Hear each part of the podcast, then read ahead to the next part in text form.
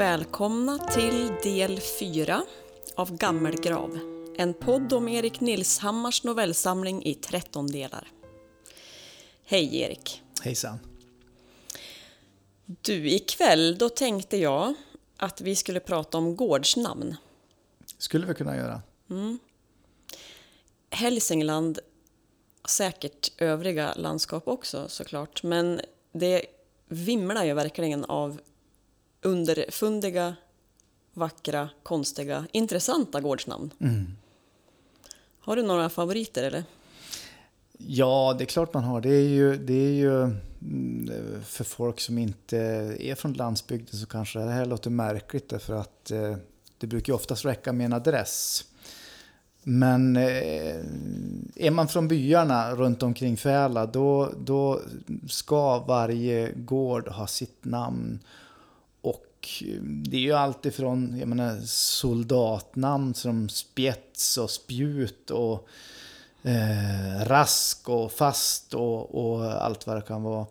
Till eh, andra som har döpt sina gårdar, ja, kanske skulle vara lite för mer så att det heter eh, Solberg eller någonting annat sånt som egentligen kanske är mer från södra Sverige. Eh, sen i vissa fall så kan det ju vara så att det har hänt saker också på, på eh, gården som, som den har... Och de har, fått, har den tagit namn efter det. Just det. Kan det vara så att det har hänt saker på en gård så att man har bytt namn också?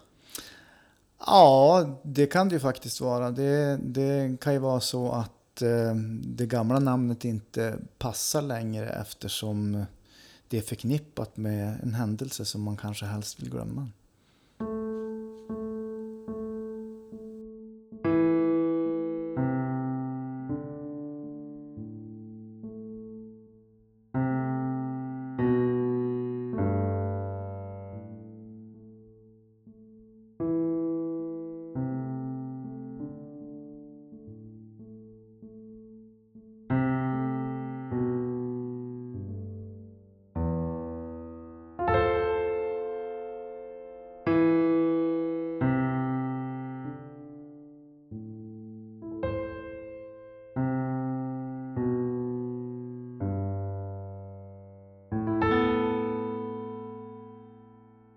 Plogbil till helvetet.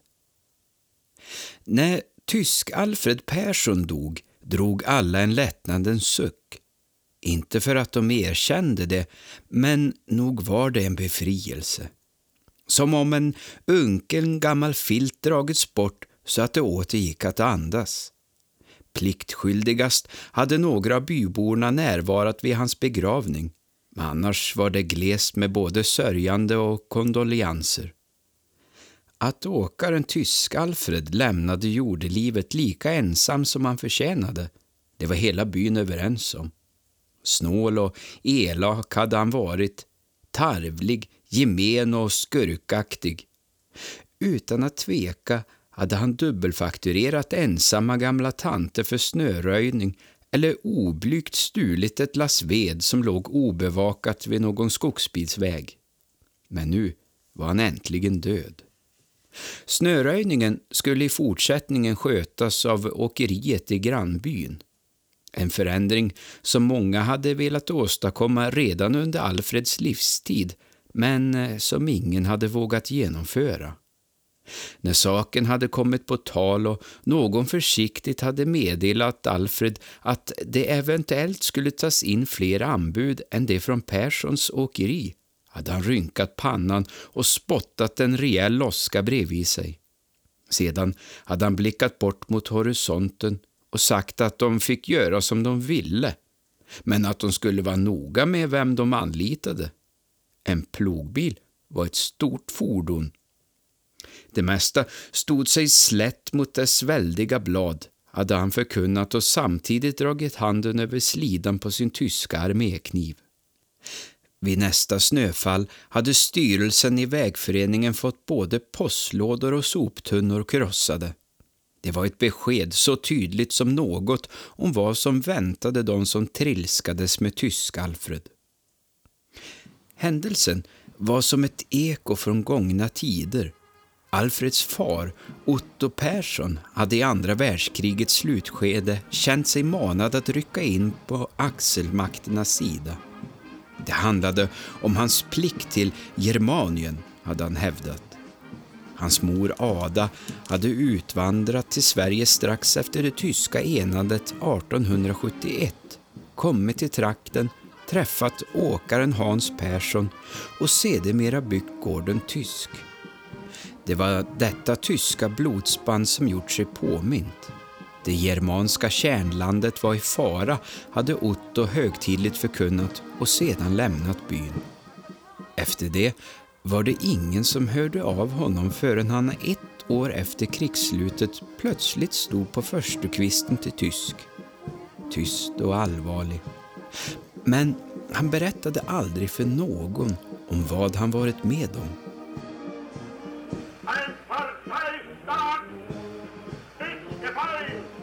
Somliga påstod att han varit med när Adolf Hitler och Eva Braun begick självmord i bunkern i Berlin. Andra hävdade att han varit lägervakt i Ravensbrück, men ingen hade vågat fråga. Det var dock uppenbart att han inte tog lätt på Nazitysklands nederlag. Väl hemma hade han börjat bygga upp sitt lilla åkeri som om det varit en utlöpare till Wehrmacht och uppfostrade sin son som om han varit en del av Hitlerjugend. Alfred skulle helt enkelt stöpas i en form som skapade ariska soldater för framtida strider. Och det var ingen lättsinnig skolning. Där ingick såväl mekanik och chaufförsutbildning som exercis och aga. Det hade snabbt skurit sig med de övriga byborna. De tog avstånd, men det var ingen som vågade anlita någon annan åkare när ett arbete skulle utföras. Så livet i byn fortskred i skuggan av det tredje rikets sista utpost. Alfreds far hade varit övertygad om att det bara rörde sig om en tillfällig reträtt och bidade sin tid i väntan på nationalsocialismens återkomst. Men åren gick och till slut avled Otto. Alfred var vid det här laget färdigskolad och kunde ta över familjeföretaget. Men trots att Hitlers lära inte fick den återuppståndelse som fadern förutspått fortsatte Alfred att regera åkeribranschen i grannskapet som om han varit en del av herrefolket. Den jord som skulle köpas och den sand som skulle sanda de hala vägarna transporterades av Perssons åkeri. Det blev till en obestridlig naturlag. Att Alfred inte glömt den uppfostran han fått blev tydligt för de fåtal som besökte gården och kunde vittna om mängder av nazistmemorabilia och vapen. En karta över Tredje riket där även Sverige var införlivat och en enorm hakorsflagga skulle där finnas. Det påstods till och med att Alfred ibland framfört plogbilen i SS-uniform. Nu var det väl få som egentligen trodde på allt detta, men ingen ville stöta sig med honom. Det togs inte in några nya anbud och Tysk-Alfred fick fortsätta ploga vägarna. Men när Alfred till sist började bli gammal hade hans granne Ingvar, tillika vägföreningens ordförande, dristat sig till att bryta kontraktet. Efter mycket vånda hade han stegat över till Perssons åkeri som låg på andra sidan potatislandet för att meddela Alfred vägföreningens beslut. Ingvar hade gått rakt på sak och sagt som det var.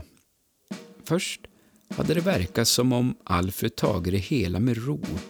Men allt eftersom en kraftig rodnad spred sig över hela hans anlete hade Ingvar förstått att så inte var fallet. Tysk-Alfred hade vredgat dragit sin armékniv, pekat med den mot ordföranden och väst. Bladet på kniven eller bladet på bilen? Du får själv välja. Vid åsynen av den analkande blitzen hade Ingvar sakta backat ut ur köket. Men precis när han var på väg att börja springa föll Alfred ihop som ett torpederat hangarfartyg på köksmattan. Hjärtattacken hade kommit lika oväntat som lägligt. Efter bara någon dag var hans saga all och nu låg han äntligen sju fot under jord. Ingvar och de övriga i byn kunde andas ut. Dagarna gick och det närmade sig begravning. På sin dödsbädd hade tysk-Alfred yppat två ting. För det första hade han bett om att få återförenas med sin far var än han månde finnas. Han ville därför begravas med armékniven i hand och svastikan fästad på sitt skjortbröst så att hans far skulle känna igen honom. För det andra lovade han att Ingvar skulle ställas till svars och straffas för sitt förräderi mot Germanien. Begravningsbyrån hade motvilligt gått med på Alfreds önskemål.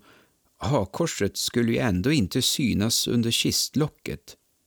Prästen hade sedan lite besvärat berättat för Ingvar om tysk-Alfreds sista ord strax innan begravningen. Eh, det var nu ingenting som bekymrade Ingvar, hade han svarat. Han var gudfruktig och inte av den vidskepliga sorten. Men någonstans kände han ändå lite skuld. Det var ju trots allt han som framkallat den dödliga infarkten genom sin visit till Tysk. Ingvar var en av de få som närvarat vid Alfreds begravning. Han var ju ändå närmaste granne. Alfred hade sänkts ner i sitt hål. Prästen hade skyfflat sina skovlar och förkunnat att av jorden var han kommen och till jord skulle han åter bli. Sedan hade vaktmästaren pliktskyldigast kastat ner en blomma och därmed skulle det vara över. De få som närvarat vid ceremonin avlägsnade sig snabbt, men Ingvar dröjde sig kvar. Kyrkogården låg tyst och stilla. Han andades in den klara luften och sneglade ner i graven där den svarta kistlocket i ädelträ blänkte svagt i dunklet. Trots sina ödmjuka sinnelag kunde han inte låta bli att få det sista ordet. Det får väl bli bladet på bilen då, Alfred. Men utan dig som chaufför. Han hade sagt det högt, ungefär som om tysk-Alfred hade legat där nere i kistan och lyssnat. Han log lite för sig själv. Lite galghumor skulle väl Herren tåla, nu när hans gemene granne fått rätta in sig i ledet. Inför döden var alla lika och till slut skipade Gud rättvisa. Den kö Alfred hade fått ställa upp sig i gick inte till himlen och det var heller inte där som hans far väntade på honom. Den gudomliga rättvisan döma knappast till fördel för gamla nazister. Ingvar hade känt sig lättad, ja, närmast glad. Kyrkogården låg lika tyst och stilla som Alfred i sin kista. Det kändes som om det lagt sig en frid över byn som inte funnits där under det senaste halvseklet. Han slöt ögonen och tackade Gud för hjälpen. Ett plötsligt ljud nedifrån graven fick Ingvar att rycka till. Det var som om hans hjärta stannade mellan två slag. Han stirrade ner. Det lät som om ett vasst föremål skrapade mot insidan av kistlocket. Han kände hur kylan från graven omfamnade honom. Försiktigt böjde han sig över graven för att se om det var något djur som hade åstadkommit ljudet. Men den svarta kistan och den djupa graven var det enda som fanns. Då hade han känt kall fukt mot sin kind. Han hade tittat upp i skyn och förbluffat sett hur det börjat dala ner små lätta snöflingor över kyrkogården. De hade omedelbart upplösts när de träffat den höstvarma marken men nere på kistlocket hade de legat kvar. Trots att det var varmt och bara september. Ingvar hade med raska steg avlägsnat sig från kyrkogården. När han kom hem begrundade han det som hänt och spanade försiktigt bort mot tysk på andra sidan potatislandet. Men det var inte tyst. Ett dovt, malande motorljud låg som en smutsig hinna över tomten. Till slut var han tvungen att stilla sin nyfikenhet och gick över för att se vad det var som pågick. Huset var låst, så han gick in bakom verkstaden. Han stannade förvånat. Där stod den gamla plogbilen på tomgång. Han såg sig omkring men kunde inte se en levande själ. Så vem hade då startat den? Det vilade något olycksbådande över den gamla Scania. Tysk-Alfred och bilen hade varit som ett. Nu var Alfred död och begraven, men den gamla plogbilen kändes som en förlängd del av sin forne ägare. De runda strålkastarna stirrade på honom som två själlösa rovdjursögon. Återigen omfamnades han av kyla. Det var nästan så han förväntade sig att Alfred själv skulle kliva fram från något gömställe. Bladet på kniven eller bladet på bilen, mumlade han och la handen på den iskalla plogbladet och tänkte åter på det karvande ljudet i kistlocket. Om han inte visste bättre skulle han nästan trott att... Men så tog han sig samman. Det var bara vidskepelse. Han hade minsann Gud på sin sida. Det måste ha blivit en kortslutning på strömkretsen, tänkte han. En naturlig förklaring är den naturligaste förklaringen, sa han högt för sig själv. Försiktigt gick han fram, klättrade upp i hytten och drog ut stoppen. Sedan gick han tillbaka hem till sig. Efter det hade det varit lugnt i några veckor. Men så en natt vaknade Ingvar av att han tyckte sig höra musik från granngården.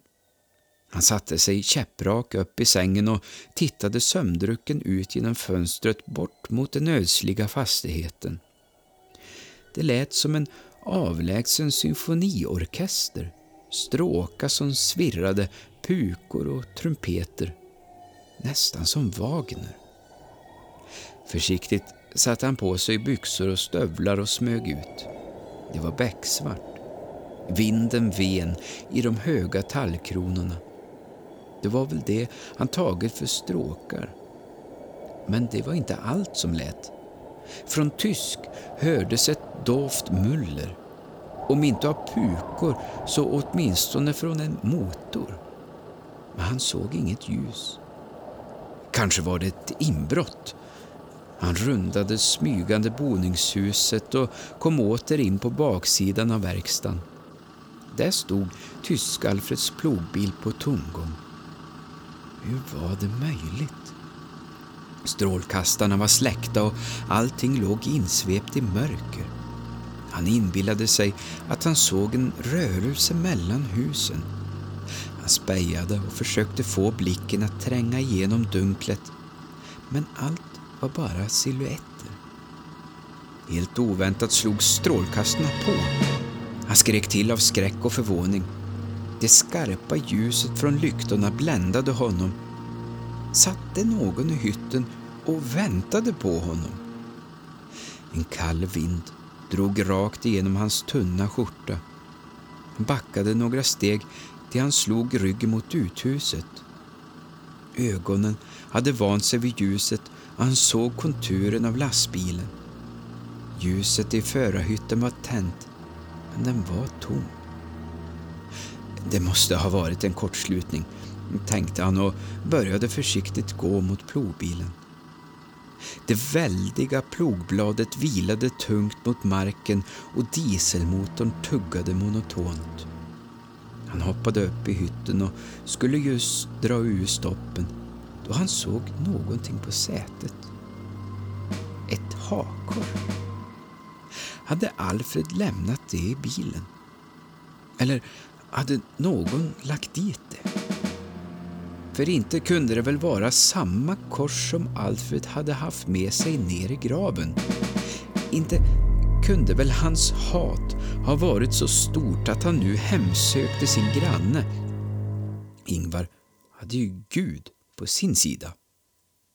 Eller hade han gått miste om Guds försyn när han glatts åt sin grannes olycka? Ångest och vanmakt brottades med hans samvete. För säkerhets skull lade Ingvar tillbaka hakkorset på sätet. Sedan stängde han av lastbilen. Han klev ner från hytten och öppnade motorhuven. Det var mörkt, men snart hittade han startmotorn och ryckte hårdhänt bort kablarna. Nu var det väl i alla fall sista gången som Alfreds plogbil skulle återuppstå, tänkte han och gick med raska steg hem till sig.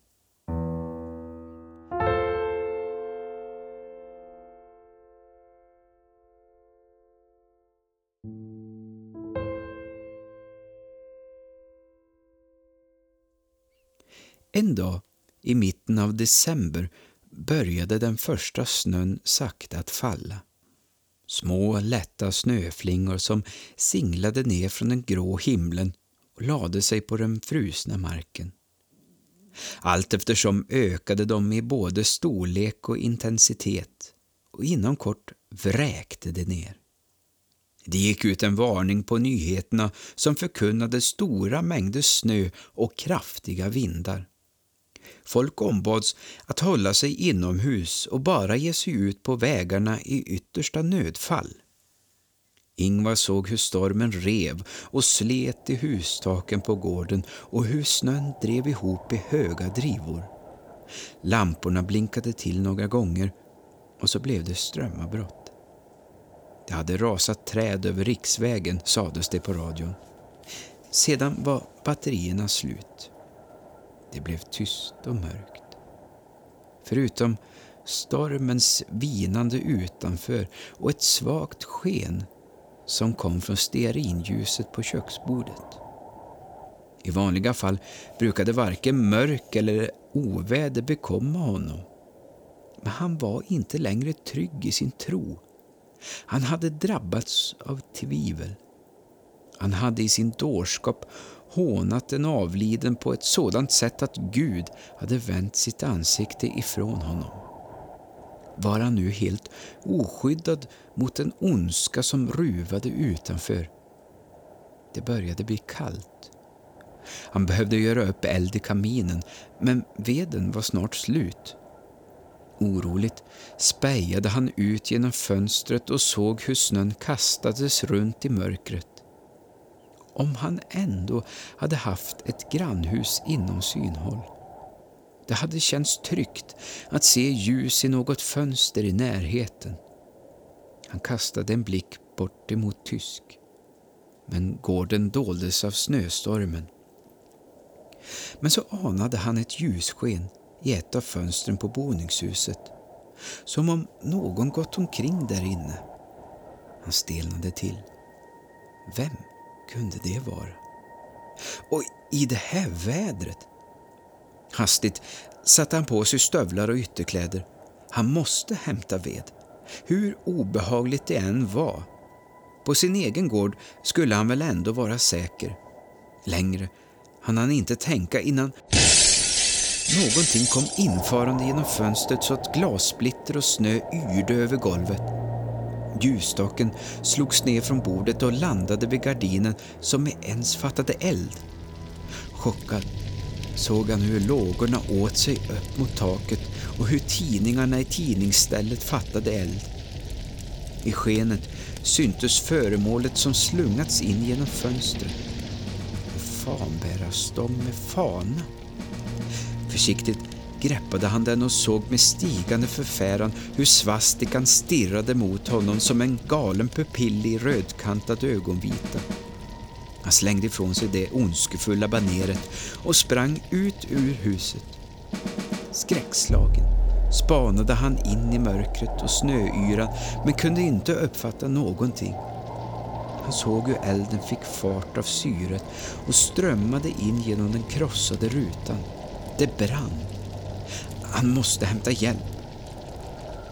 Panikslagen såg han hur bilen blivit begravd under en driva och hur dörren in till boden där snöskoten stod var blockerad av snö. Det fanns inte tid att skotta fram någondera. Han måste springa och hämta hjälp innan det var för sent. Hastigt pulsade han ut på den oplogade vägen. Plogbilen från grannbyn hade väl inte kunnat bege sig ut för alla träd som blåst ner. Snön nådde honom upp till knäna. Han kämpade sig fram genom snömassorna. Vinden slet och gjorde motstånd. Lösnön sög fast hans ben som om han sprungit i en blötmyr om våren. Tårarna frös på hans kinder och snoret rann som rännilar ner i hans flåsande mun. Han kastade en snabb blick bakåt och såg hur eldsflammorna dansade innanför köksfönstret. Stegen blev allt tyngre och hans andhämtning allt mer ansträngd. Med ett jämrande stannade han och tittade upp mot den kolsvarta himlen. Gode Gud, förbarma dig över mig och mitt hem. All kraft rann ur honom. Han sjönk ner på knä i snön mitt på vägen och grät med hakan tryckt mot sitt bröst. Snön nyrde och förblindade honom. Mörkret och hopplösheten slöt sig runt honom som en omfamning. Så hördes ett dovt brummande bakom honom. Ett dämpat motorljud som nästan doldes bakom stormens tjutande. Det var snöplogen det måste till slut ha lyckats forcera de nedfallna träden och kom nu till undsättning. Han spanade längs med vägen och långt bort såg han ett diffust ljus och ett moln av snö kom farande. Han skulle få åka med. Vägen skulle bli plogad och byborna skulle kunna komma till undsättning. Kanske var brandkåren också på väg. Hans hem skulle bli räddat undan lågorna med tårade ögon såg han hur plågbilen närmade sig i hög fart. Snart skulle han vara räddad. Han ställde sig mödosamt upp och viftade med armarna. Ljuskäglorna glimrade i reflexbanden på hans jacka. Plogbilen närmade sig allt mer, men saktade inte farten. Såg den inte honom? Han försökte vinka ännu yvigare men motorn jobbade fortfarande på samma varvtal. Förvånad sänkte han armarna och kisade genom snödrevet mot de runda lyktor som närmade sig. De bländade honom. Konturen av det stora fordonet kom farande rakt emot honom. Plogbladet skar snötäcket som en väldig kniv och vräkte snön ur dess väg som om det vore köttet på ett ben. Han gjorde en sista rörelse med armen för att påkalla förarens uppmärksamhet innan han långsamt sänkte den. Ljuset i hytten var tänt, men hytten var tom. Bladet på bilen, Alfred, men utan dig som chaufför var det sista ord som kom över Ingvars läppar.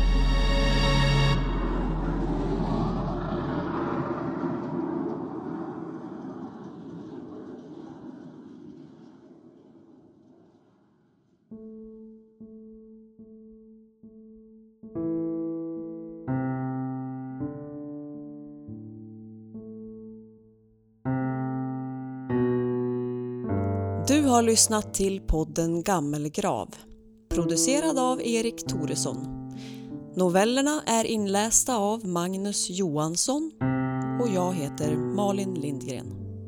Tack för att du lyssnat!